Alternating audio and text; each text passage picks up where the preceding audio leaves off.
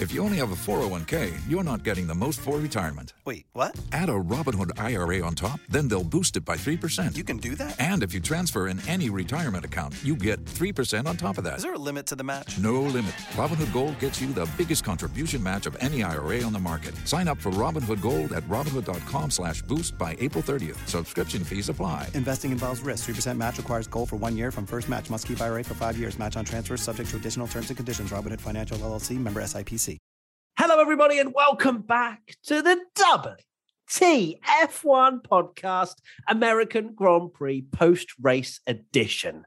And goodness gracious me, did we have an amazing event in Austin? Now, let's talk about it. And it's not just me, it's not just Matt, it's Tommy, the WTF1 founder, founded it from his bedroom over 10 years ago, uh, university, weren't you, Tommy? Anyway, and Katie Fairman the WTF1 editor. Both myself and Katie are a little bit sleep deprived uh, after the US GP um, finishing, well, I mean, starting at 8 p.m. What the hell is that about? I know there's going to be a lot of comments going, wow, you look at you, Europeans, you're not being able to do yeah.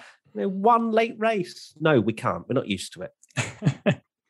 yeah, I know. I was the same. Uh, I, I kind of covered it in the last podcast as well when we said it's really bizarre uh, having qualifying, especially it was at 10 p.m. for us and I 100% know that everyone other side of the world is going, oh, boo, boo hoo. You don't get one race at lunchtime. Um, fair play to everyone that does this on a regular basis because, especially the ones, you know, when people are, are watching it at 3 a.m., 4 a.m. But this one was worth getting up for. I would have got up myself because it was that good. It was just amazing. It was. It was interesting finding things to do in the time to wait for the race. But then once the race had finished, I just had boundless energy. I was just so hyped because it was a brilliant race, a brilliant USGP. It was indeed. And welcome along to our Team WTF1 members who are in the chat right now. If you fancy joining Team WTF1, we get exclusive podcasts live, like we are right now, uh, and lots of other things karting, clubhouse at Silverstone, where you camp with us uh, for the British Grand Prix, loads of stuff. Uh, go to WTF1.com forward slash Team WTF1. Now, let's dive into some serious action. I mean, action it's difficult because a lot of it was just suspense. But either way, my three word race review Max crucial win. I don't know if that's the. I feel like I've used something very similar uh, in not that many podcasts ago. Yeah, uh, maybe that. even the same three words, but it is. It's I, I just reinforcing your point. I think it was crucial podium or finish for the Russia one. I'm sure it yeah. was. Yeah, I think it was maybe, similar, but don't know. Either still. way, I feel like yes, I am repeating myself slightly, but it is a crucial win because you're just such we... a Max fanboy. You just want to talk about Max? All right, mate. Look at the line in your background.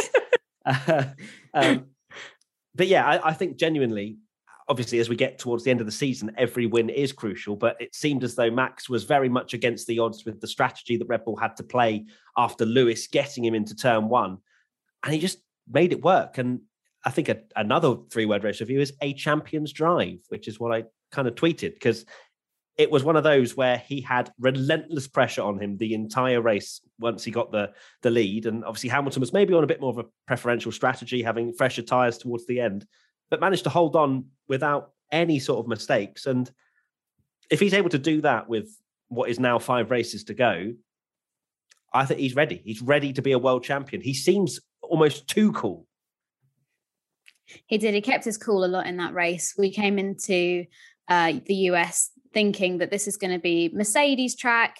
You know, they've scored. Um, oh, they've got a win here every single year in the hybrid. Uh, no, sorry, pole here every year in the hybrid era because Kimi Raikkonen took that sneaky win in 2018. Um, but yeah, we thought this is probably going to be a Lewis Hamilton win, maybe a Valtteri Bottas win, and then Red Bull just rocked up and were like, uh, "You were expecting us?" Uh, and Max Verstappen, he did. He put on a fantastic performance, kept Lewis Hamilton back. I know that there was a little uh, worry, should we say, going into the race because obviously they were both lining up on the front row, and turn one has seen its fair share of action over the last few years. And we spoke about it on the podcast we did before the race, saying that there was a, a small part of us that were thinking, could they come together? Like, obviously, that's not what we wanted. We want to keep this championship battle alive, but yeah, Max did a, a, brilliant job. Great call from Red Bull on that strategy. And uh, we now go to Mexico and Brazil, which are in theory Red Bull tracks, but this season has proved that absolutely anything can happen. The rule book, oh my god, can you tell I'm on like two Try hours again. sleep? I'm about to The put my headset on charge, and I think you need to be on charge as well. I'm a low battery. Um, the rule book has well and truly been thrown out for this season. I'm going to have a little micro nap while Tommy makes his point. yeah, the the significance of that victory, like like you said, Matt, it was a champion's drive. People, it's very easy to be in. You know, once you've got that race winning car, it's not as easy uh, as just being able to win a championship. There's so much pressure. Let's not forget this is the first time that Verstappen has had a car capable of winning a world championship, and for him to pull off a drive like that six rounds to go when the pressure's really, really on. Lewis Hamilton, who just seemingly, you know, he could well be out of this title, but is just not backing down, uh, putting him under so much pressure, chasing him down. It did almost feel like at one point the Red Bull completely got the wrong strategy and he was going to be a sitting duck. And for him to get that win, extend the title lead, and just look so cool about the whole thing, it is it's such a significant win for him right at the end of the season when the, the pressure's on. Uh, like you say as well, like a Hamilton stronghold as well. You know, Red Bull haven't won there in the hybrid era. So very, very impressive drive. yeah, and you, you could almost say that winning around COTA, when you expect this to be a Mercedes strong, uh, well, a strong Mercedes track, and then as we get towards the end of the season, Red Bull have usually been quite good as well. Of course, we've got two tracks that are completely brand new that we don't know where the form is going to lie, but generally speaking, like Abu Dhabi, for example, Red Bull have been quite strong in the past there as well, haven't they? So you know, it's it's going to hopefully, fingers crossed, come down to the wire. But it feels as though, obviously, coming into COTA after Turkey, we were thinking, actually, if Mercedes sorted something out here with their straight line speed, they looked a lot quicker. Uh, and you're kind of thinking, oh, is this now finally Hamilton and Mercedes uh, like stretching their legs and and going to basically run away with the championship? But Max winning round COTA is something that none of us expected. I think we all expected Mercedes to be the quickest quickest team, and, and they weren't. Uh, at ground underscore zero ninety six, is that the best drive by Max Verstappen? Uh, In terms of leading from the front and you know fending off all the pressure, I think absolutely. You know, you take into account the whole scenario of of where he is in the championship, leading what by only a few points, knowing that if he loses a position to Hamilton, it's a big swing in Lewis's favour. Uh, yeah, I, I would I would say certainly. Yeah, I'd agree. It may not be as exciting as something like a 2016 Brazil, where he had that amazing wet weather drive. Obviously, we know with the the driver of the day votes, people much prefer when someone starts 20th in an amazing car and finishes fifth, as opposed to just dominating or or even just having a race from pole and winning. But for Max to do that, like like you've mentioned and we mentioned earlier, in a championship fight, Lewis Hamilton driving as well as he is, you know, Hamilton is arguably in the prime of his career. Like he's he's raised his game. I think you said it in in IBR as well. You know, both of them are just raising their game. Thanks, Mm. darling. You Both. do that. I see. I had time to this morning. uh, but the yeah, the thing is, they've both raised their game, um, and they're just they're just building each other up. So they're both just driving unbelievably well. And for Max to beat Lewis like that, yeah, for, for me, it's definitely the, the best win of his career, just because of the, like I say, the significance of it and how he did it under enormous pressure and the circumstances of it being so close to the end of the title. It, it's a proper statement of like, I am championship worthy. I'm not gonna bottle this under pressure or anything like that. It's it's uh, it was an amazing drive. Yeah, I very much share the same view as both of you two. Um, I think that was a phenomenal drive from Max. We're we're lucky we've seen some really brilliant drives from him so far this year. You know, there's been no shortage of exceptional drives from him, which I think is when you look at the A, B, C, D, E, F one rankings, Max Verstappen seems to have an A or an A star for almost every single race this year. Um, but yesterday was something else entirely. Really, like you say, a championship drive, um, and he now goes to Mexico with I think it's a 12 point championship Yeah. lead, which is the the biggest lead we've had since Austria, which seems so long ago. and it really probably was only a few months ago, but yeah, a, a great drive from him. Was indeed. Uh, at Isolation Gamer 1, was Max getting the DRS off of Mick what saved him in the end? If he wasn't able to get the advantage, would he have lost? No, I think Mick, if anything, cost him more time by not getting out of the way. And there was, of course, he got DRS, which allowed him to, you know, open his uh, his rear wing once. But I feel like Mick was the backmarker that, you know, just just made Max lose a little bit of grip because uh, he was in front of him for maybe two sectors. So yeah, for me, I think Mick lost Max more time than what he gained back with DRS because I think you only gain about two tenths. And I know Max was a bit of a sitting duck uh, with his straight line speed, but but no, I don't think Mick was was a help at all. If anything, it seemed as though he was trying to help Lewis win the race, uh, which I, I don't see that connection. If that was Sebastian Vettel chasing down um, Max Verstappen, there'd be all kinds of conspiracy theories. But no, I don't think he helped at all.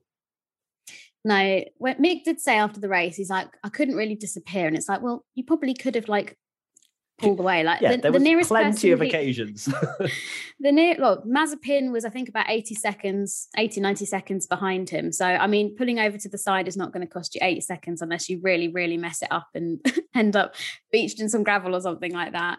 Um, but like you say, uh, Verstappen was able to get some DRS. Verstappen also said afterwards that he kind of understood why Mick did it. He said, you know, it's his right to sort of be there on on the track, and uh, he also said that he thinks he would have been fine had he had Mick been there. Had he not been there, either way, he would have been like no problem. But I think, well, Christian Horner said that he felt like he was going to have a heart attack in that penultimate lap. Same. Schumacher, yeah, not getting out the way.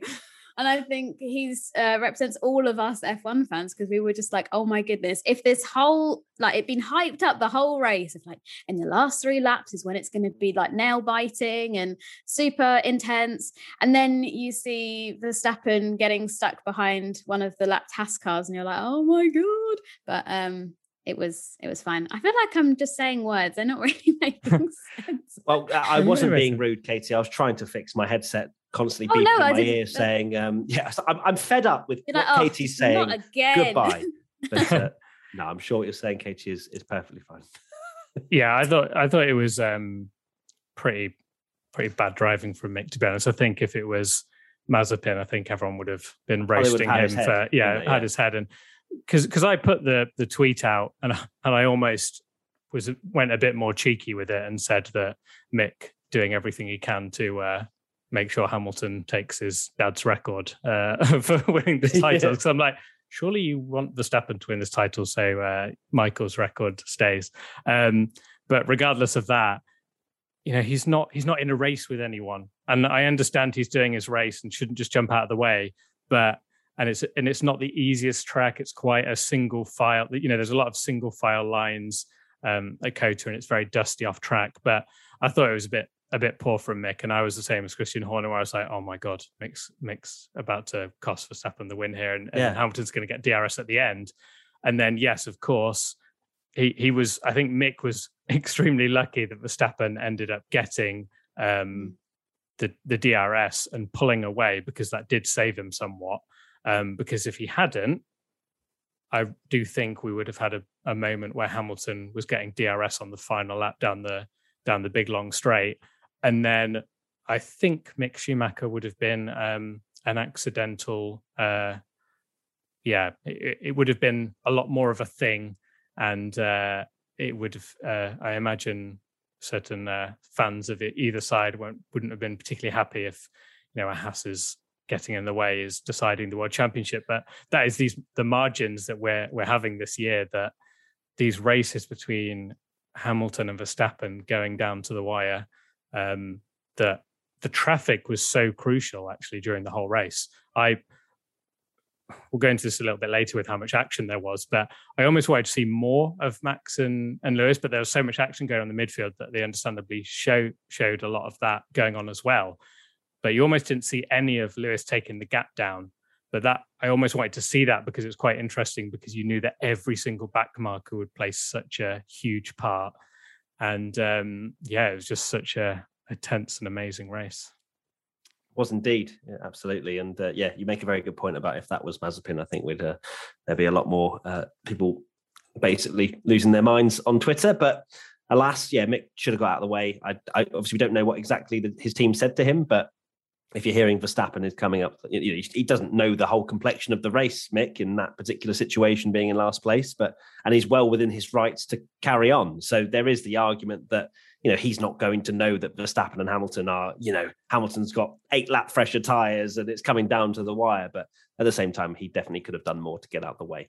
Uh, at Ty Kangas 30, what is more important to the teams, the Constructors or Drivers' Championship? Even though Mercedes still has a decent lead in the Constructors, it seems all of the attention is on the drivers from both teams. Well, to the teams, the most important is the constructors because that's where the money is. It's not through the drivers. Of course, it's great to have a drivers' world champion, and it's great for the brand and and and that sort of stuff. But the the teams is where the money is handed out by Formula One, and it's a lot of money. So that's why that you know team orders come into play quite a lot throughout the entire field. So yeah, it's uh it's weird that people think that it's complete attention on the drivers because if it was complete attention on the drivers, Perez they would have pit Perez, put him out behind Leclerc, made him set the fastest lap, and taken a, a point away from Hamilton. Like if they didn't care about the constructors, they would have sacrificed. They did that at Silverstone, didn't they? yeah, well, yeah, that's very true. Um, but they didn't do it for Austin. So yeah, yeah, you would think that you know if they're going eggs all in one basket for the drivers, they would have sacrificed the podium to take that point away from Hamilton, but they didn't. Yeah, I. Th- I'm not sure where I stand on this because I think it's maybe a little bit. Um, I feel like it's changed a little bit uh, this year because a little bit. I, I know you like you mentioned just then that they didn't do that, but they did do it at Silverstone, and for me, it does seem that the the teams are a bit more favoring the drivers as opposed to I, in, in the, I just need to plug this in. Uh, yeah, sure, no worries. Um, yeah, f- for me, I feel like Toto and uh, Christian Horner have both been really, you know, made it clear that the drivers is the thing they want this year. And I know that, you know, they get the prize money and all this, but I think it's going to be a fascinating situation if the, the Constructors' Championship stays really close, what they'll do. Because when I was talking about a few different crazy scenarios, you know, if there's only a few points between them going into the final race, we we could, in theory, get a ridiculous and crazy situation where Perez and Bottas almost have to decide, and Red Bull have to decide whether they almost sacrifice the constructors' championship to help the drivers going into the final race, and then we'll see that firsthand which one they prefer. Um, because for me the the driver the driver drivers one is the one that the fans and the media and everyone get more involved in. So while the constructors yes they get the money it's almost not irrelevant but because the the marketing and everything they'll probably get more money from marketing and have been have a drivers world champion you than, reckon? Yeah i don't i don't think they reckon? care i don't think they care as much. I think mercedes winning a drivers' championship with Hamilton is so much more valuable to them than winning the constructors' championship. And same for Red Bull. I don't think Christian Horner gives one beep about the constructors' championship personally. I'd slightly I'd slightly disagree on that last point. I think it would be good for Christian Horner because obviously they secured all those constructors championships with with Sebastian Vettel and then they've gone through a bit of a dry patch with Mercedes just completely dominating it and I think that it would be a nice sort of full circle to come back round and say I'm not I'm not saying they don't want to win it obviously no I'm yeah saying, but you're saying that, yeah they, think I think they'd sack it off if Max could win the title you think that's yeah. okay? I, mean, I think uh, I'm sure there's a lot of pressure as well from the Verstappen side of the garage to make sure that you know Verstappen is one of the youngest world champions. And it's been very evident as soon as Verstappen came into that team that that was the aim is to try and get him to be the youngest ever world champion, which I don't know if he's too old now, which sounds absolutely obscene because he's literally still so I young. Can't, I can't remember if he's missed it. I'm sure the chat I think, will, will remind yeah. us. Here's a here is a theoretical situation for you both. Then they're going to the last round. Let's close our eyes. Let's close our eyes. Close eyes. It's Abu Dhabi, the title finale. Uh, Sergio Perez is third or something, and Lewis Hamilton set the fastest lap. And if Sergio Perez finishes third, they can win the constructors' title, but Verstappen doesn't win the driver's title. But if Perez pits and takes a point off Hamilton, Verstappen wins the driver's title. Are Red Bull going to pit Perez or not? I say yes, they would. To win the a ve- drivers I, over the I feel like it'd be a very difficult conversation, Tom. It would. Mm. It I- I'm would. looking- You're, I would not want to mess with Jos Verstappen, sort of Ye- standing yeah, there very like true. you better. I- I'm just looking at the 2016 because this is the only one I could find uh, prize money distribution, and the difference between first and second in 2016 was 20 million dollars. Like that's that's a lot of money for you know, I guess the inner workings of Red Bull, uh, and oh, well, yeah, for, I guess for More Haas, like a but they're I mean, not, they're, they're not they're- first or second. they're second. selling. No. They're selling twenty million pounds worth of Red Bull if Verstappen in in Holland alone. If Verstappen wins the world Nah, nah, championship, True. Nah, Holland is sold out, Tommy. Holland is sold out. I know, No, but- it- but you do, you do pose a very good I question. want to. I want to hear what chat the chat thinks as well. That would would because because personally in my head, I think I think they would do that. I think they would sacrifice the constructors Yeah, to, get, I mean, to let Max win the title. I think so too, but I think it would be a very difficult and long discussion before the race as to all of the possible scenarios because there are going to be people in Red Bull going, "You're doing what? How much? How much are you throwing down the toilet potentially?" What now? Uh, but no, I think Christian roads as Horner as a racer, and obviously Verstappen is their wonder child. I do agree. I just think that it would be a very difficult decision and not 100% either way. Yeah. Oh, this is a difficult decision. I'm glad I'm not a team principal. I'm glad I'm not in Christian Horner's shoes.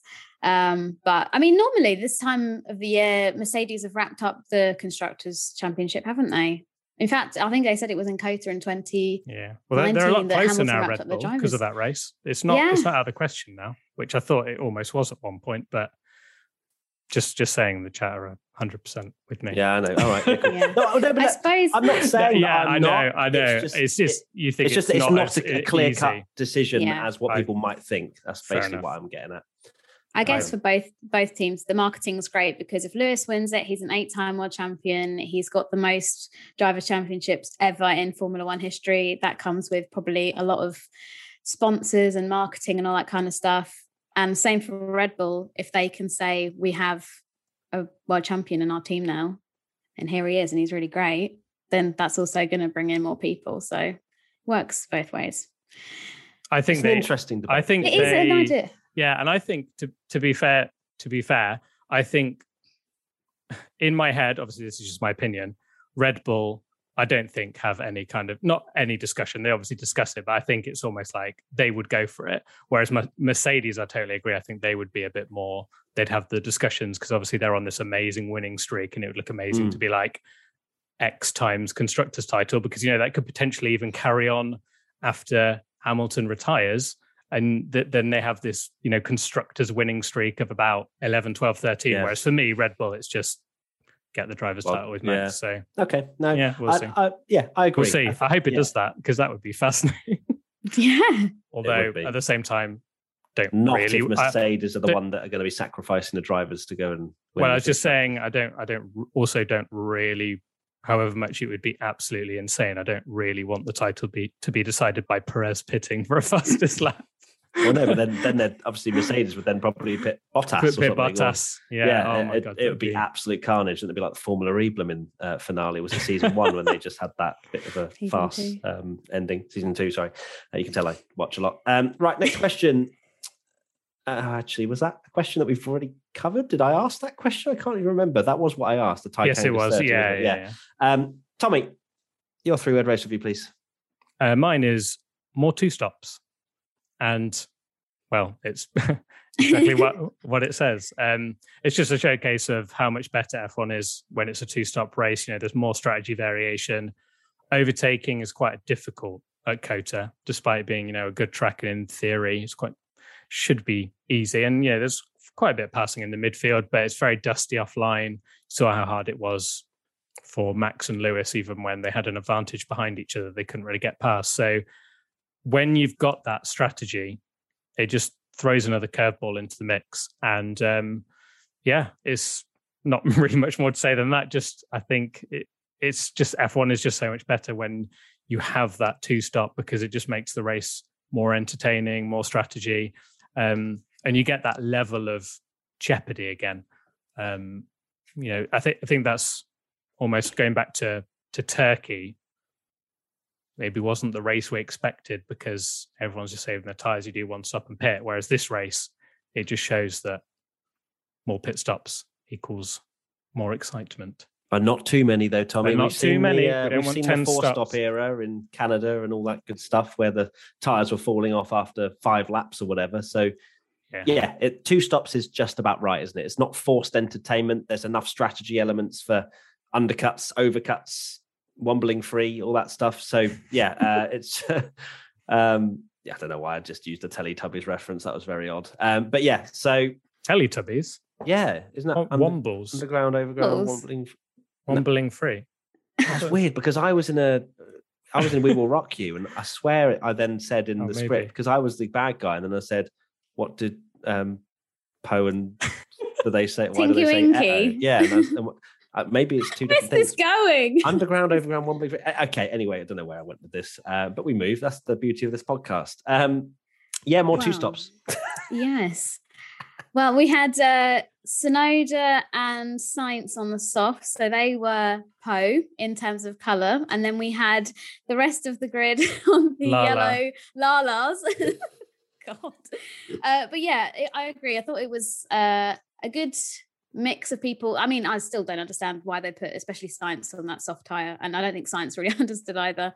But it did mean that we had a really interesting uh strategy decisions made there and then um with the two stops and bringing max in so early like i think most of us watching that were like sure surely that's either like a bluff or something along those lines but it ended up working out pretty well and red bull are doing like they've seemed to have just really nailed it now where they're bringing in max um earlier than than lewis and man- managing to make that strategy work but yeah, yesterday's race, it was particularly, I think it was like lap 10 or something he came in, which out of a 56 lap race is pretty early. Who was that? Yeah. Sorry, Verstappen. wasn't? Verstappen, Verstappen, yeah, I was think in we really saw- we early. saw pit he was in, early. He was in before Sainz, who was obviously on the soft, which Yeah. was I was yeah, and we and we saw like pit stops from lap eight, didn't we? I swear there was there were some people that were coming in. very so, early. I guess it's because they knew that they couldn't do a one stop. Two stops was the quickest way, and but then there was clearly some leeway as to exactly when you wanted to to do that. So kind of obviously Max saw that as the opportunity, so that he then. Uh, well, if he waited for Lewis to pit, then Lewis would have always had track position, most likely, because I guess Lewis is technically undercutting himself, kind of, you know what I mean, to defend his position, basically. So, yeah, interesting stuff. Two stops were, yeah, 100% the way to go unfortunately, it's very difficult for Pirelli to apparently do that. Um, whether that's, you know, Formula One telling them not to, I don't know. But surely it's not too difficult to make a two stop. Make it, you know, it should just be two stops. Um, but then again, we have spoken about this before. Making it a mandatory two stop is something we didn't want. We just want a natural two stop, right? Yeah, So I think not we were talking about tires after, we are talking about tires a lot after Turkey um, and how Esteban Ocon was able to go a whole race on the Inters. And I was saying that I missed the element of like one stop, two stops, and the variety that brings. So yeah, I don't want it to be like yeah mandatory, like you say. I Just want it just to happen naturally. Just like let nature heal. That kind of that kind of to heal. I can Just- tell me just have the- so tired. Yeah. oh, really, I'm I'm lagging here, guys. Uh, Go- Go on, I was just I was just going to say that yeah, we're we're it's probably asking a bit too much from Pirelli to be able to uh, make the exact, you know, in in a Why? It's perfect their job. yeah, but Oh, just I'm make the tires ma- make the tires softer or something, just to get give us two Just stops, a please. Go on. Just a smidge soft. Right. Anyway, moving on. Team WTF1 member R Done Zero. Did today's race show that if there weren't blue flags, Max maybe couldn't have won? I mean, taking that one particular incident on its own, maybe, maybe Lewis would have got onto the back of him. But we had many, many back markers throughout the entire race. And without blue flags, it would have been chaos, most likely. Um, I'm I'm kind of for blue flags in that situation because I feel like that would almost I don't know. I, I I just don't think it would sit right. Maybe it's just because I don't like change. But um yeah, I don't know. I, I feel like it would impact the race too much in a way in which it's not really fair uh, for maybe the lead drivers. Yeah, I, I think blue flags are a necessary thing in Formula One. I know that they're not used in other championships, but for Formula One, I think that because of the extrem extremities, extremities. oh Yeah, God. Conte, so you can do this. Can do it. Um, that you know, we see the Haas get lapped, you know, twice every race, and uh, it's quite a common thing to maybe have the top twelve, like below the top twelve, have been lapped. Um, I'm really, I can word, I can do words, I can do words. I if you want to do the rest of the podcast from the sofa, just let me know. All right. You yeah, I really over there. I'm really sorry to everybody. The quality of this podcast has gone down the toilet. But uh, that was that was question, race one. Carry on. Yeah. um, to answer the question, I think Max probably still would have won had there been no blue flags. Thank you for your question. Wow. Okay, that was really insightful. yeah, it's too it's too hard to it's too hard to pass uh, in Formula One without blue flags. I mean, yeah. even as woeful as Haas are, you know, you saw it, you know, if Mick kept avoiding blue flags, he could stay ahead of Verstappen for quite a few laps. That's how hard it is to pass, you know, or at least, you know, half a lap. And and then, you know, you get into the the midfield. I can't remember exactly where they would have lapped up to, but at uh, if I don't know if you guys know who they was the highest person they lapped, but say it was, you know, a McLaren or a or mm. a, a, an Alpine or whatever. Not an Alpine because they retired, but um, it's going to be so hard to pass, isn't it? This indeed. So- half my, I've just spilled half my water down myself. Um, the highest person uh, to be lapped was Yuki Tsunoda in P9. There you go. And you know, an AlphaTauri is a good car, and regardless of Max Verstappen and Lewis Hamilton being a lot quicker than Yuki Tsunoda, the dirty air uh, as such, you know, is so bad yeah. that Yuki could probably hold him off for quite a while, uh, which we actually did see because they were in a battle of their yeah. own and they struggled yeah, to get past. Um, and it's not just, you know, just because Max got blocked, Lewis would have been exactly the same. If anything, we've always talked about how the Mercedes seems worse in dirty air than anyone else because they're used to winning from pole. So I think it's just the nature of it. And I'm glad that blue flags uh, are in operation because you just get a ridiculous situation where where they can't pass and it just ruins the racing. Maybe it'll work when we get the new regs and they can uh, you know follow closer. Fingers crossed, and maybe blue flags won't be needed then. Uh, we will see. Next question at Chris One Up. Are the Mercedes strategists good enough? Wow, that is a straight cutthroat question if I've ever seen it from Chris. Yes, they are good enough. they had to, well, we're explaining it in a video actually going out this evening. Uh, so please check out the overcut undercut uh, F101 going out. Uh, but for you know live team WTF1 members, you're getting the inside scoop from the video. Uh, there was no way for them to have reacted to Max after that one lap. Max had made enough time up so that if Lewis had pit the next lap after the first round of pit stops, he would have lost position to Max. And not only that, if they'd pit him straight away the lap after, he wouldn't have. He'd have one lap fresher tires, which would have done very little uh, when you, you go up against Max in, in what looked like a slightly better car around COTA.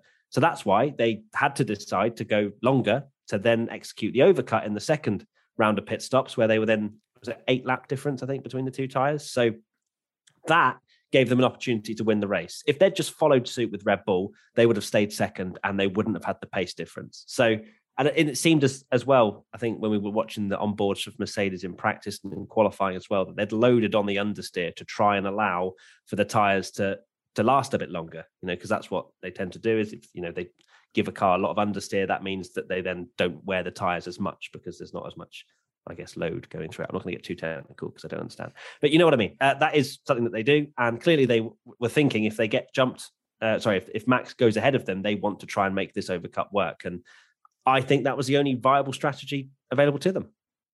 This is peak F1, isn't it? Uh, like the strategists, you're only as good as your last race.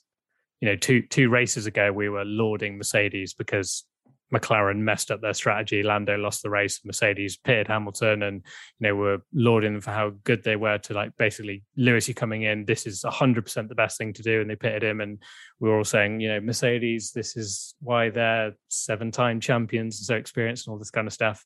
Um, and then this time it doesn't work out, and we're saying they're terrible. And then next week, because Red Bull and Mercedes are so close, this this undercut and overcut has happened many times. Happened in Bahrain. You know, Mercedes you're almost being behind. You're the one that gets to almost try something a little bit different, and sometimes that plays brilliantly, and sometimes it doesn't. And that makes the racing so good. Actually, this year is that we've had that where someone behind can't overtake, so they'll do an undercut or an overcut or whatever. And you know, it happened in Bahrain, Barcelona, Paul Ricard, here. It's just happening all the time because they're just so close on track and it gives the opportunity of the car behind to try something. And when it works, they're the, they're the greatest strategists in the world. And when it doesn't work, they're apparently terrible and everyone questions whether they're good enough or not.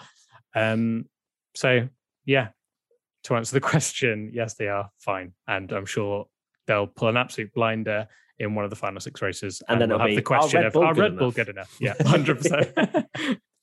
Literally, it's like swings and roundabouts. I think Mercedes strategists are definitely good enough like you say they there's a reason why they have so many constructors championships and have managed to help provide their drivers with so many drivers championships is because they know what they're doing and they are one of the best if not the best it's just that red bull have pulled things out of the bag this year they've played them at their own game um, yesterday i don't think that mercedes probably could have pitted lewis any earlier than they did max um, and obviously towards the end of the race lewis pitted and was on the fresher tire which we all thought meant he was going to close that gap and then lead to the overtake. Um, so that didn't end up happening, but it was still, in my opinion, a sensible strategy call. It's not like they decided to, I don't know, double stack the Mercedes at the same time, and then that led to somebody getting held up. And like, there's there's no nothing dramatic that means that they've made a terrible decision in that race. Um, it's just a case of Red Bull, uh, a, a bit like the talking of like Texas Cowboys American theme. Uh, the Wild Wild West, they were the first to pull draw. the gun, draw, draw. That's the one. um, so yeah, it was a, good job from Mercedes, but an even better job from Red Bull. First to pull the gun. Uh, lovely stuff. I mean, it's technically pulling the gun out of a holster. I guess so. Yeah, Absolutely. I'm making my own sayings up. It's fine. Why not? Yeah, look. Why not? This is a safe space in this podcast. um, Only goes out to a few people.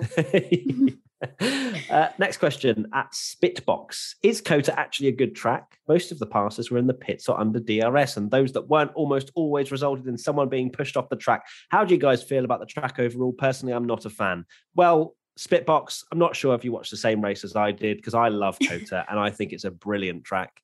Uh, it's amazing to watch in qualifying. You have the esses like at Silverstone. You have the the back end of the track where it's like turn eight at Turkey. You've got uh, an awesome corner just before that turn eight at Turkey esque um, sequence of corners where you've got you can take maybe three or four different lines into that double left hander just before the Nico Rosberg spinning under uh, with from a gust of wind corner. Um, Is that the official name? Yes, that's what yeah. it's officially named after it's that. A plaque, a blue plaque on the corner. But I, I genuinely really like COTA, and it's it's one of my favorite tracks on the calendar. I don't really ever say it; it doesn't really spring to mind. But when I actually think about it as a track, I think it's great. You've got a massively long straight. You've got a straight down the, the front as well. Turn one is so unique with how high it goes and then it falls away again. I think it's brilliant. It is it is a good track. I do like it. I wouldn't say it's up there with like in my top five or anything like that, but there are certain elements Sixth. to it that I do really I'm going to or eighth maybe. Um, but it does normally deliver a pretty good race. Um, and like you say, there's sort of really good bits from other great tracks that have all sort of been thrown in.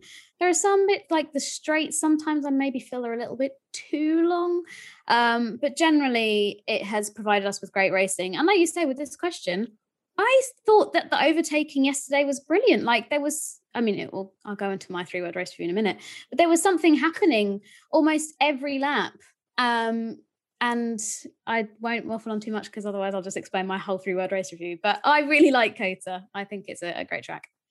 Yeah, I agree. It's a, it's a best of, isn't it? They've they've done it deliberately. It was all part of the plan that you know one master part, plan. part of it is meant to be turn eight. Then you've got the bit that's meant to be like Maggotts and Becketts, and it's almost like a, a best of track. So, um, yeah, agreed. It's, I mean, newsflash F1 is really hard to overtake. and almost every circuit is terrible because the dirty air is so poor in these cars.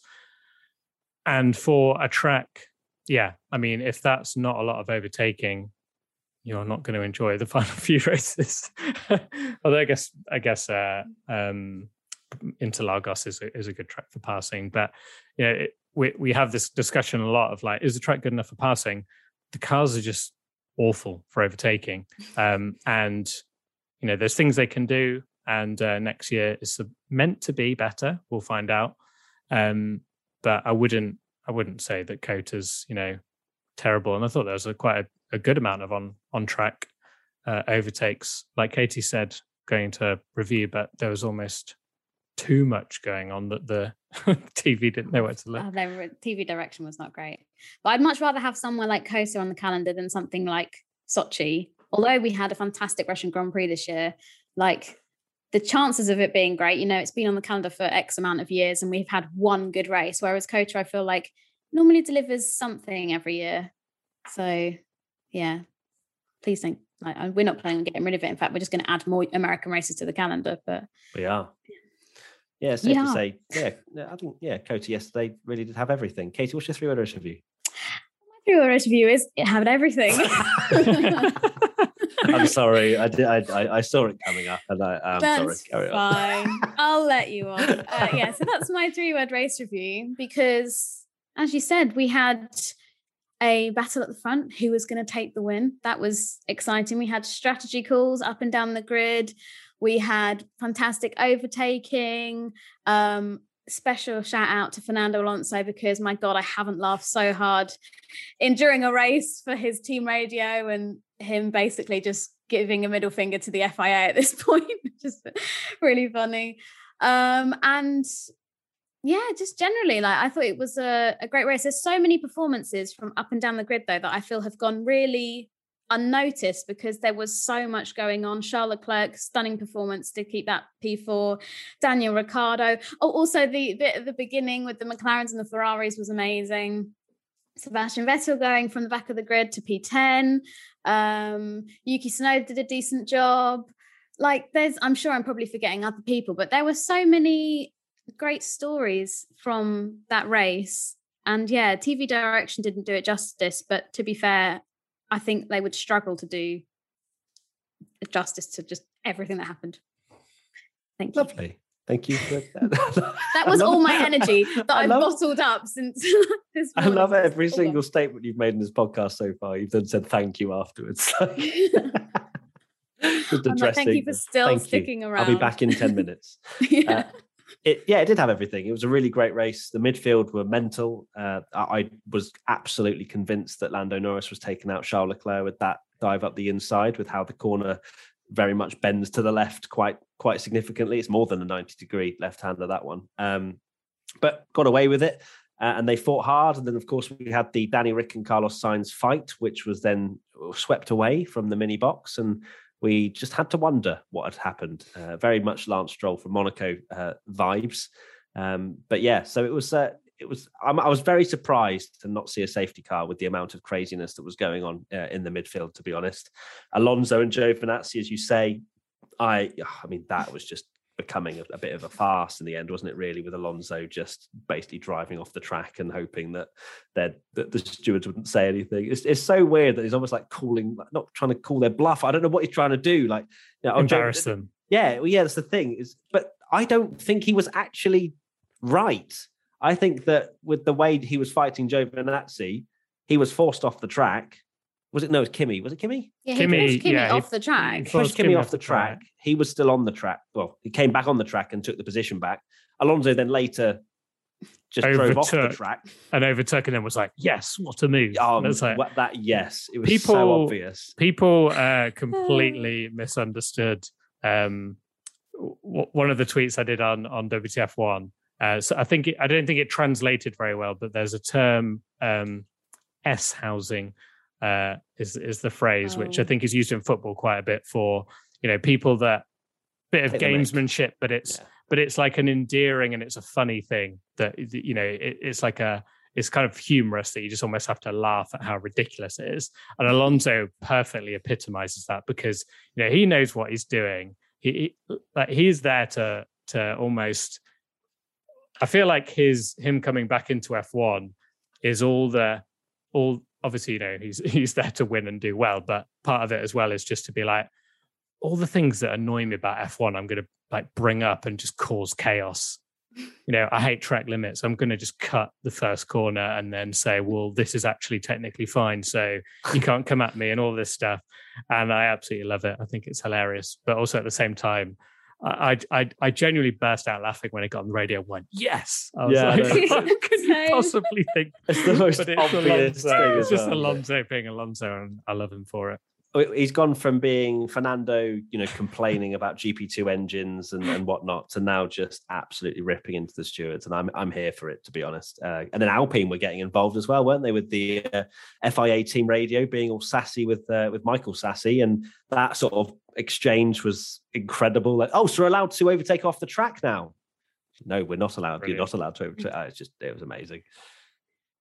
tell he was there like "Oh, for god's sake why did we allow this to be broadcast because is obviously these kind of the conversations these conversations have always been able to happen between the fia and the teams uh, but now they're broadcast which is just i think the best thing f1's maybe not ever done but in Yeah, terms of that's a- broadcasting That's a that's a big bold, that is a bold Jeez. claim FIA team radio, the best thing F1's ever done. Yeah.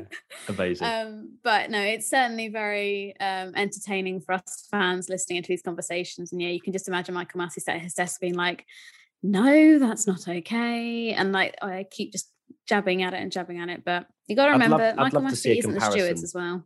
That's true. Yeah, he's literally passing it on to the stewards. Mm. I'd love to see a comparison of how teams spoke to Charlie Whiting and how they speak to Michael Masi. I guarantee it's very, very different. And I think Michael was probably at fault for that because of how he set the tone from what we saw anyway. And, you know, he was the one that kind of led this whole sassy sort of responses. And I feel like the teams haven't particularly responded well uh, well to that. Anyway, moving on. Uh, question from Team WTF1 member King of the Cassell 55.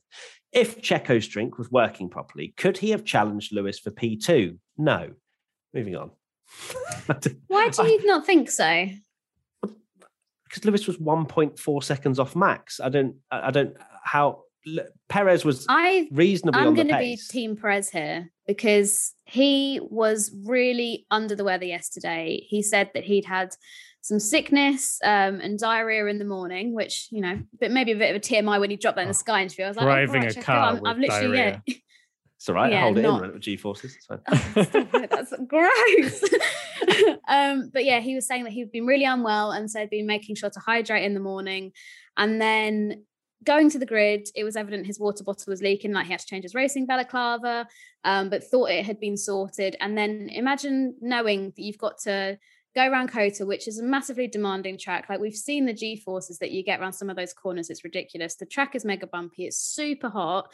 You're feeling like absolute shit already and then you have to go around with absolutely no water or any kind of fluid and like there are moments on the team like camera that he has on on the top of his car you can see him he's having to open his visor as he's driving down some of the straights because i'm sure he's just absolutely like flushed and feeling completely exhausted he said by lap 20 that he was like pretty much ready to give up so for him to power through and still maintain P3, I think is an absolutely heroic drive from him. And when you compare it to somebody like Valtteri Bottas, yes, I know that he didn't have the best quality. He also had a sixth ICE change, but like, what did he do from the back? He he didn't come up and challenge Perez, you know, who's having a terrible day and take that third position. So I'm going to defend Perez. Managed to keep Leclerc back, who looked, you know, fairly strong throughout the weekend. I appreciate that, Katie. That wasn't the question, though. It wasn't, but I was think- I was more than happily going to jump on that exact same bandwagon. It was more the fact that no, he wasn't going to challenge Lewis for P two. I think that he would have sat in P three quite happily and not been challenged by Leclerc. But um, yeah, not to have his drink is is insane. And the fact that he was able to get to the end, especially with how he looked in the post race interviews, to just get to the end was was a miracle. And the fact that he was unwell as well. I mean, I can only imagine that adrenaline was the only thing keeping him going. Uh, but uh, King of the Cassell, I, Max and Lewis were in a completely different league. I, even if Sergio was completely well, I don't think he's within ten seconds of, of those two. But you know, that's just a running trend of the whole season. That's not me being necessarily negative. I think he would. Yeah, it's one of those things. I don't think he would be up there with Lewis and Max. I think the the gap, um, the 44 second gap, is massively exaggerated. I think not just Yeah. because he not not just because he's unwell.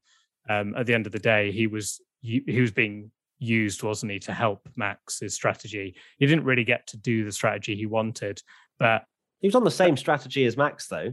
yeah, but I don't think you know they they pitted him, didn't they? And then they put the the mediums on, and they wanted to try and sort of make Hamilton stop, didn't they? That was like Max's Yeah, that, I guess he had to push hard at the start of his. Where whereas I think, you know, I don't I don't know this for a fact, but you never know if like if Perez could have done his own race, maybe he would have done his usual.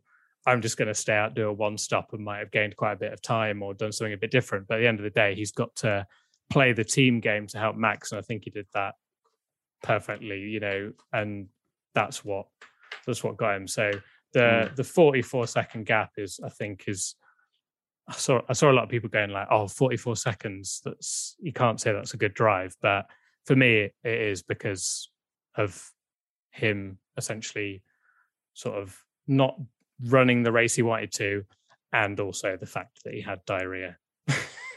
yeah, that's that's not nice at No, all. And let's not forget as well, his his qualifying was unbelievable. I, I couldn't believe it when he almost took pole position. Uh, you've Yeah. seen that in our qualifying watch along with me and Katie if you tuned in. Um, but uh, obviously ending I up did P3. watch that.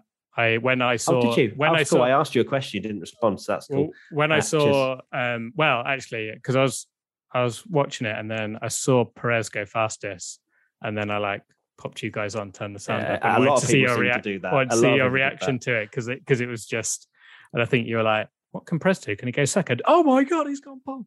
Uh, Yeah. And yeah, Perez just looks so much more on it. We did our pre-race podcast, and it was saying that he's now not um, almost just copying Max's setup, and he's now sort of doing his own thing with the car, which is probably why he's doing so much better.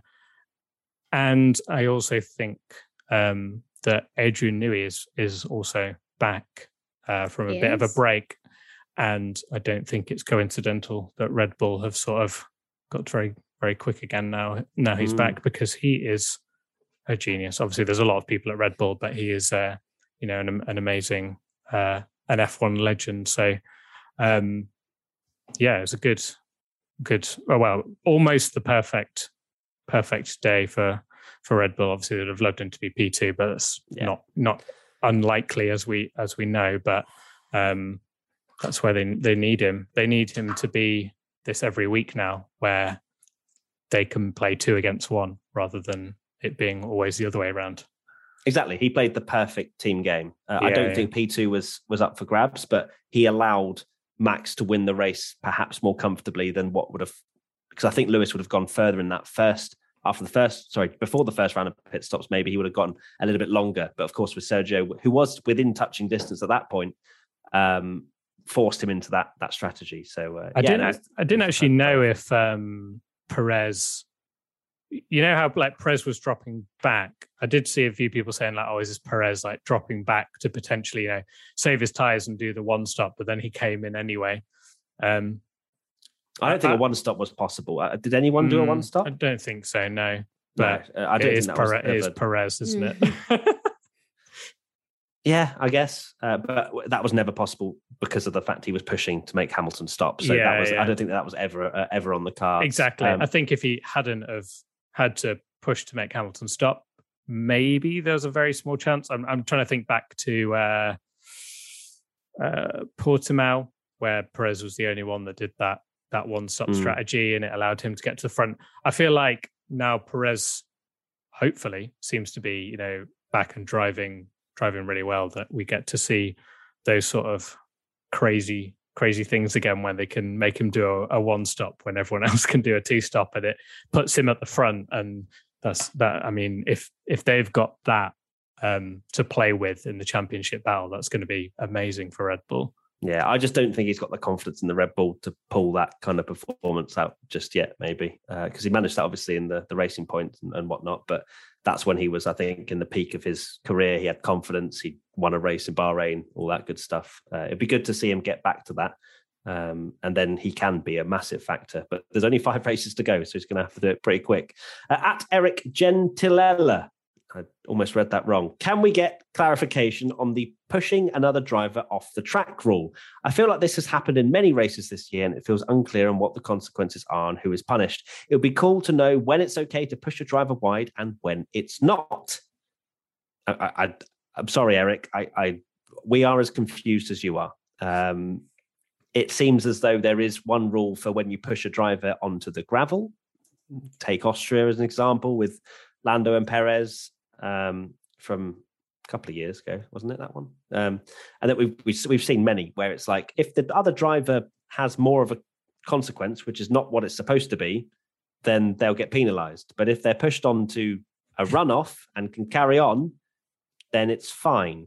It just changes every week, doesn't it? The, the the problem is every incident is different, however much we want to to compare. But no rule is the same, which makes it difficult. And also, but but I do totally understand that it is just confusing because it seems, you know, one week Gasly understeers into Alonso and gets a five second penalty, and then the next week there's collision between someone and there's no penalty. And um yeah, that's I mean, before we go into another inconsistency FIA run, that's just that's just Formula One, I'm afraid.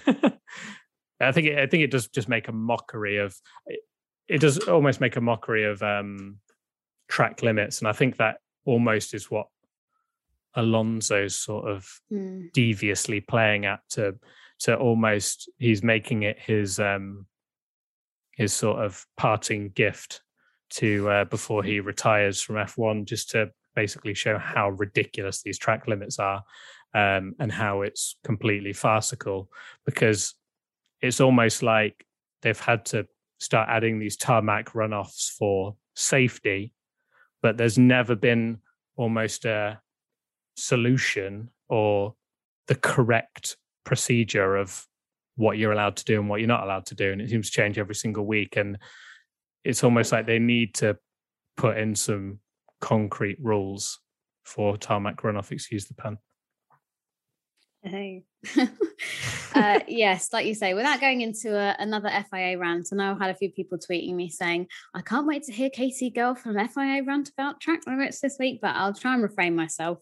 Um, but yeah, essentially, the FIA's con- inconsistencies throughout the season has made it almost impossible to know what, like, unless it's a very evident you've broken the rules kind of thing what the the actual outcome will be. I do understand where Fernando Alonso is coming from because he saw Austria prime example. Ricciardo was the one that used the track, like went off the track, and in in Alonso's eyes managed to pass two or three cars, gain an advantage, come back onto the track, and nothing was done about it. So Fernando being Fernando, he took the opportunity in Sochi and uh, you know went through turn two through the little uh, runoff area um, and rejoined the track. Bearing in mind, Alonso wasn't the only driver to have done that on lap one. I think people like Verstappen and Giovinazzi also did the same, but I, I understand that Alonso was the first person to have done it. And took it at 150 miles an hour. Well, I, I never actually ended up seeing the onboards of the other guys, so they might have done a very similar thing. Oh no, they, they, they, did not. Alonso pra- he practiced on the formation, lap, didn't he? He literally practiced it. He knew exactly what he was doing. yeah, and I think you know, fair play. If there's a rule there and you can exploit it, like as blunt as it, as it is, that's Formula One. That's what teams up and down the grid are doing with the technical regulations and the sporting regulations. If there's a loophole, then they'll try and use it. Um, but this weekend, Fernando, in my opinion, was in the wrong. You know, he pushed Kimi off. Um, and I'm amazed that there wasn't actually a worse outcome from that little tussle on track. Um, and then to do it with Giovinazzi as well, like it's just made him look a little bit silly, in my opinion. Um, I totally am with him on his other uh, sort of criticisms of the FIA, but I think that one was maybe he took it just that little, little bit too far, as entertaining as it was. Um, that's yeah. not really not really how it works. But yeah, it's just the FIA have made their lives extremely difficult um, because who knows what the result's going to be? Like even Pierre Gasly last race in Turkey, we talked about it on the podcast. In my opinion, that was a racing incident that wasn't worthy of a penalty, but they've done it, and now that's going to be used as evidence for races or years to come. And it's just I just want everything to just start from scratch. It's okay, it's getting, Katie. It's It's all getting right. silly. It's all right. Let's let's keep smiley faces on. It's okay. We we had a good race. Okay. We did. It was a really fun race. you can go to sleep now if you want, Katie. It's fine. It's fine. We're going to get through A, B, C, D, F one, and I'm Oh, going to get God. my Yeah, motivation fun. back, and then I'm going to take a nap on myself. um, yeah, it is. It is interesting if if it was someone else, not Fernando Alonso, who's known for you know his antics and whatnot. If a Verstappen or a Hamilton's doing that, the world would explode. Like especially if someone straight lined Russia turn two and did what Alonso did, I think would have a completely different story. But because Fernando, for whatever reason, is accepted as this kind of like warrior of the, I don't know, the people. I'm not sure, but it's yeah, it's it's a very weird thing. Warrior of the but people. yeah, there you go. That's his new title. Uh, but I do find it strange because it is it was petulant in around America, and you know because it didn't go his way, he kind of just started basically playing up. Which, yeah, I mean, it is great to watch, and it's you know it's oh my god, he's challenging the stewards, but at the same time. I think if he continues to do this, people will go, hmm. like for example, Mexico turn one when he straight lines that and takes the lead he'll have found a loophole about something or other, won't he? So He'll be reading read the my prediction. Sporting wrestling. yeah. I did actually. Uh, it was in my it was my, in my mind somewhere. Um, next question. L Penguin one four seven opinions on the Danny versus Sainz tussle. Personally, I thought it was just hard racing. Yeah. Robin is racing. Once we finally saw the replay, uh, yeah, it's just racing. I don't think it was really unfair. It's quite a, it, it kind of chokes a bit, doesn't it? It kind of gets narrower uh, in that section of the track. So look, they're just fighting hard, and Danny Ric just absolutely sending it. Love it. I don't think there's much more to Just, debate on that. just Is there? Danny Ric things, I think.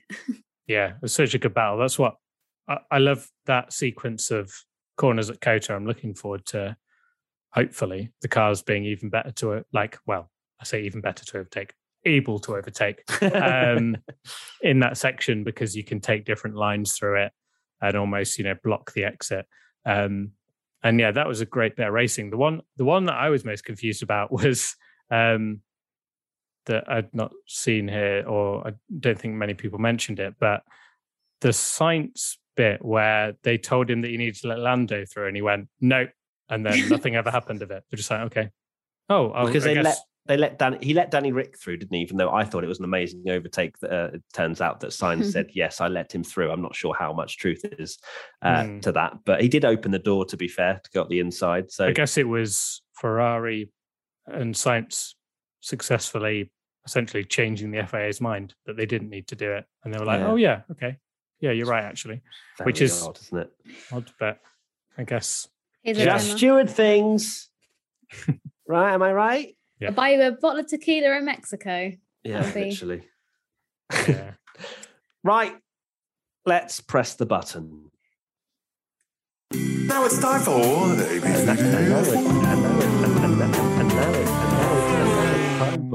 ABCD. and now it's time. Okay. Here we go then. ABCDF1. Let's try and swiftly get through this, shall we? Lewis Hamilton. A. A. Hey. Right. Can we do this? I don't think we can, but can we do No, this? no one from one. The fans gave him an A as well. Valtteri Bottas. C. C. C. Fans, C. Two from two. Max Verstappen, B. A star. A star, A triple star, A quadruple star. Yeah. No, A star. A star. And the fans gave him an A star. Sergio Perez, A. A. A. But A star for battling through illness. No. realistically, What- an A, what- but what- realistically, an A. Okay, come on. We can't be bringing in colds and, you know, Colds and flu. ru- runny tummies. Uh, and the fans You gave get an him extra A grade for as- diarrhea. Well, Stop using that word. It's horrible. he uh, he did a great team job. Uh, Lando Norris, yeah, very yeah, bit of a quiet weekend from him. C. yeah, anonymous, really. See? C. Got out qualified and beaten by Daniel Ricciardo, which uh, has not happened that many times this season. The fans gave him a C as well. That's five from five, everybody. Daniel Ricciardo, A. A. A. And the fans gave him an A. Six from six. Charles Leclerc, A. A star. Oh no. You absolutely. I was doing it, for it. The, I was doing it for the synchrony. No, A star, hundred percent. You absolutely disgust me. A star. no context of F1. Me saying Charles Leclerc A star and Matt going, "You disgust me." well, I was halfway between, but I, I, I wasn't sure just purely because I think What from the more? Ferrari. Could he have done? I, I I just think the Ferrari had a bit more pace than, than they screwed signs rather than. I, yeah, I think Leclerc did amazing. But for a fourth, It was 50 seconds off. I think he's scraping an A star. I don't think. yeah, I, think, it's a maybe. high A. Mm. Okay, I think he's Katie? scraping an A star for me. I've gone for an A as well. I haven't gone for an A star. Not a fanboy. Literally not a fanboy. I mean, A is still a great grade. yeah, Oh yeah, I'll take that. um, and the fans gave him an A as well. So you're the fanboy, Tommy. yeah. Charles Leclerc Uh, fanboy. That's me. Carlos Sainz, B. Yeah, yeah, yeah. Yeah. B. Okay, and the fans B. gave him a B. Sebastian Vettel, A. A. I've gone for B. You can tell with the just slight yeah, pause. the pause. There's like, that's not going to be an agreement. I've just seen Uh, the Fifth fan. Yeah, he did really well. Don't get me wrong. You know, from last to tenth or whatever, he'd managed to get tenth because Kimi had an issue that's and Kimi's fault. spun. it is Kimi's fault, and I'm grading him for that as a result. But And he beat Lance. Yeah, And that car is comparing it absolutely like awful. I Yeah, can't that's compare. Vettel's drive to somebody like Hamilton's drive, who I also gave an A. So I'm Wow. giving it a high How- B. That was this as good as Hamilton's. in my Yeah, opinion. Vettel you gained think? 10 Yeah. positions in an Aston Martin. With three retirements. To be fair, I just some of those cars were, sh- were rubbish. he Sorry. Ocon was getting beaten anyway because he'd had a crash. Alonso was getting penalties left, right, and centre, or not, whatever, having an argument with the stewards. And Gasly just had a broken car all weekend. I love the way this is the opposite of last year when we'd always be a bit more harsh on Vettel's grades and and then everyone would be like, "You're so harsh to Vettel," and I hmm. can't believe the fans have voted him a, a B as well when he went from Oh, they 18th to have? 10th. Whoa, spoilers! We're not, we're Spoiler not, we've not got Katie's. Okay, have you gone for a B, I'm, Katie? I'm going to go for a high B. Well, No. it still averages as an A because we've It does. It A. does. Well done, Tommy. We did this. We did this Maths. Instead. Uh, and he did an amazing little thing on the microphone, didn't he? Where he was asking the fans not to litter, which is just like, bless him. I said think it was on. I don't know if you guys saw that. Did you or not? When I didn't was- actually. No, It was in the pre-race interview when they go around on the truck. He basically just said, "Don't litter," which is Did you you see the say? person that was dressed up as uh, that Mike Myers scary Halloween character that was Oh dressed, like, yeah, as a just in the marshal? background somewhere. Yeah, oh, I didn't see that. that was um, so Vettel gets an A from us and a B from the fans. Lance Stroll, C. Mm, Yeah, see, See, The fans gave him a C. Pierre Gasly can't really rate him. see. Had a C. Yeah, Yeah, C. he dropped Just- behind the start, and yeah, Tsunoda it's, it's was ahead of him unlucky. at one point. I know. Incredible. I was like, what what universe am I in? Uh, yes, to Gasly, C from us and C from the fans. Yuki Tsunoda, P9 points. Bare minimum. B definitely. It was a high B. Yeah. I'm, I'm very happy with Yuki for that one. I'm yeah. sure you are. is- well, Tommy. I think that was probably well, it's definitely his best race in a long time. I'm hoping that it's uh yeah, more of this, please. But yeah, I think it's still I think it's still a high B. Yeah. Um oh, he's a rookie though, isn't he? But he He's has been in the car for a while now. He's So had yeah, six- what, 16 races or something? Yeah, fair. he's- B. he's got- Tommy, until the very last race, has come back. Well, yeah, but Yuki is a rookie. Yeah, It's the his last, first last race of the season. Yeah, in Abu Dhabi. He is a rookie. yeah. Um, uh, yeah, yeah. B. Cool. And the fans gave Tsunoda a B. Fernando Alonso, C. Mm. C. Yeah, Yeah. yeah. Fans gave him a C. Ocon, he got punted, didn't he, by Latifi, and then was just nowhere, so couldn't really do much. Then had to retire. Do you reckon Alpine retired both of their cars just for banter? Uh, for banter. Yeah, just like you know, we're out of the out of contention. Get some TV time. Yeah, shows, I mean, shows pushing them into the pits. yeah. no, I mean, but in terms, I guess, the cost cap and stuff as well. Like, Yeah, you, know, you don't want maybe. to go and, especially with the bumps around here. I don't know. I I think don't maybe. know. I feel Yeah. like that would be a bit of a late call, like because there was what five, uh, five, six laps to the end when they retired Alonso. Oh, for Alonso, really- yeah, I think that one's. But, Um, but late, but I Ocon think wasn't that far behind. Hmm. He was like in, don't know when he retired. Yeah, That's it's a C amazing. for Ocon there as well. Yeah, Just- see for Ocon. just- It is indeed uh, a C. So congratulations to Esteban Ocon for a C. Uh, Kimi Raikkonen. I mean, D. D. D, yeah, definitely. Threw away. good- yeah, oh yeah, he binned it. Oh, yeah, he was literally running in point at one point, wasn't he? And then he binned it. Yeah, that's sad, but a D. That's sad. yeah, I think it's got to be a D. And the fans gave him a C, so we are terrible people. Uh, Giovinazzi, C, C. eleventh. Yeah, another bit of a nothing race, wasn't it? Yeah, well, well, he actually had a bit of TV time for a, for a change, but it was still a The wrong C kind of performance. but yeah. Yeah. Yeah, uh, and a C from the fans. George Russell. I mean, had to start at the back, made some positions up right at the start. He got up to like 13th, didn't he? Right at the beginning. Mm, did really well. Uh, and then just didn't really go anywhere from there. So, uh, C. C, yeah, C, I guess. Uh, is that right for you, Katie? Yep. Yep, that's fine for me. And the fans gave him a C as well. We're on a C train at the moment. We Uh. Latifi punted uh, Ocon. I'm giving him an. I was going to say E, but maybe Oh, I D. saw- D. D. I've gone for D as well. I've gone for a D as well. He Uh, fa- almost came out of the pits and got took Yeah. his front wing oh off my god, gas. I know. Insane, Flipping isn't it? Uh, the fans gave him a C. Surprising. Didn't think that was a C performance from Latifi. Nikita Mazepin. He had three pit stops because apparently his headrest started attacking Yeah, him. did you see that? I didn't It actually literally see it. I heard about off. it. Incorrectly really? fastened at the start of the race. So know- literally from the very first lap, it came undone. So yeah, I did wonder how he was like 58 seconds off the pace after lap five or something. I was like, Yeah. this is not great, but it's still a D performance. yeah, yeah, because he was. uh Where was he compared to Mick in qualifying? Yeah, he wasn't was on the pace Last. either. So yeah, D. The fans gave him an F. Shock. And Really? finally, Mick Schumacher, he was actually doing okay at one point, and I saw him fighting the Williams. and all of a Mm, sudden, he was wasn't. so close to Latifi. Yeah, Yeah, he said, then- had I given been given five more laps, he thinks he would have passed Latifi. oh, really? Wow. Fair play. Or maybe that's why he was.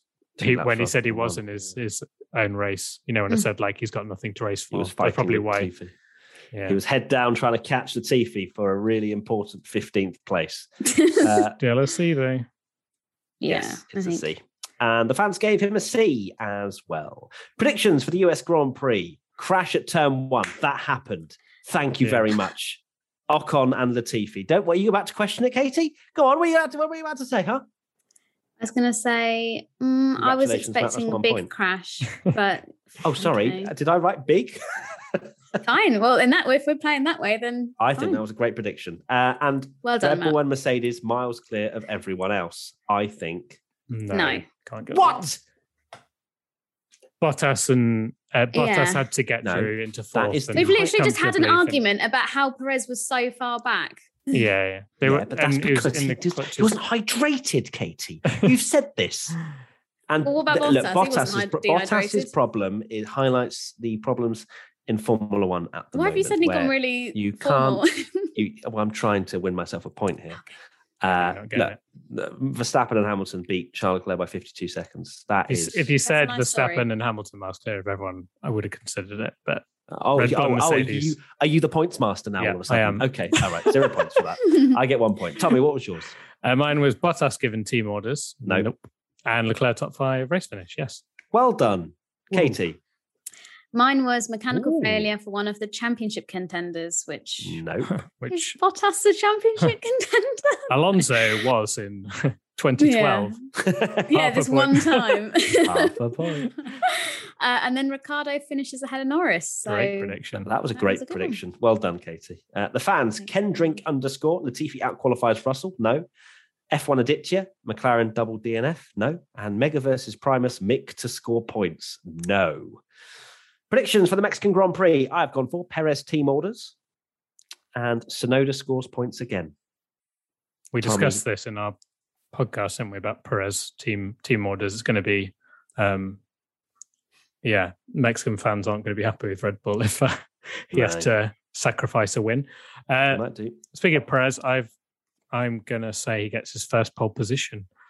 Oh, so if you We'll get see. that, Hmm. I probably get mine as well. So let's, yeah, let's do that. probably. Let's do that. Oh, Um, and more track limit drama from Alonso, aka Shock. Just straight lines, straight straight Well, lines. We've that seen it chicane. before, haven't we? Hamilton did it. Hamilton didn't did it, I and he got away with Alonso's it. going to do it. So, yeah, it wouldn't surprise me.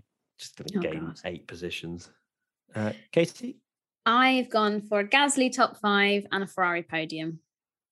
lovely. Nice. And Tommy's decided to choose a very similar one for the fans. Ace 12 Adam, hmm. both Ferraris on the podium.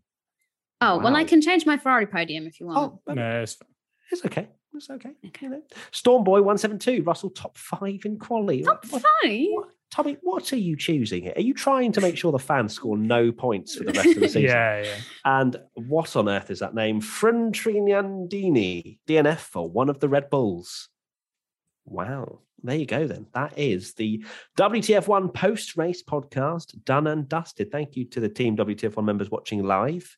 Please do check out Team WTF1 if you want to get involved with that. We uh, do lots of stuff, Discord as well. We got that. There's lots Like of karting. Lots of stuff flowing about there. Yeah, karting, camping. There's the Mercedes Sim competition, which we've of course closed, but um, there's that coming up for for some of the lucky winners. Lots of stuff. Tommy, final thoughts. Um, Led you into a full sense of security, like our mm. Matt's in an, in ad mode. I genuinely don't have any. No, I've said no, everything I needed to say. no, no. That's my final thought. No, we we do not end this podcast until you come up with something. I'm enjoying this. Look at Uh, brain whirring away. Bzzz. Charles Leclerc is underrated. Okay, that's my final thought. Because I have seen a lot of people Reverse away. that have uh, when when we put put the stat about um, you know how Sainz is doing well compared to Leclerc, a lot of people are like, "Oh, Ferrari's golden child's not as good as I think," and I think that's a load of rubbish. And he showed in that race that I think if he you know gets a car that he can uh, be up there with Max and Lewis, I think he would be. So there's my final thought. Interesting. My final thought to add on to that is that I think he's just a step below the likes of Max Verstappen because we've seen many mistakes from Charles, which is um, something that And needs by to iron I, out. I don't I don't rate him as high, but I think he'd be But in that There or thereabouts for a few wins. Yeah, Yeah, I mean he's had two pole Right, we, positions we this year, it, which he, is 2019? and he's had two poles this year, yeah. which feels like four years Mhm. ago. Katie, what's your final thought? My final thought is congratulations to Jamie Chadwick for winning the W Series Championship this weekend, which was an amazing drive. Also, shout out to Alice Powell because they had a good championship battle. But now Jamie Chadwick will hopefully accrue enough super license points that we may see her in some FP1 sessions next year. She's a Williams talent. Um, if she can afford it. Yeah, we should also get a nice chunk of money. You and do I'm get sure a lot that- of money for winning W Series. So Mhm. that, Well, you get a would quarter of help. a million. Yeah, quarter Yeah, of a million. guess that's nothing, is it? You That's I mean? that's like two minutes in FP1. yeah. But hey, hopefully with the Williams, she's been part of the Williams family for quite a long time. Um, so It'd be nice. It'd be really nice. Yeah, Yeah. very good. Yeah, it'd be she's, good. uh, she's a very good driver and a a very nice person as well. And so it'd be really good to see her in an FP1. Fingers crossed. But Williams, I think, might have to subsidize that a little bit uh, to allow that to happen. But we'll Right. see. Well, thank you very much for your final thoughts. Much better yours, Katie, than Tommy. yeah, I had nothing Um, really.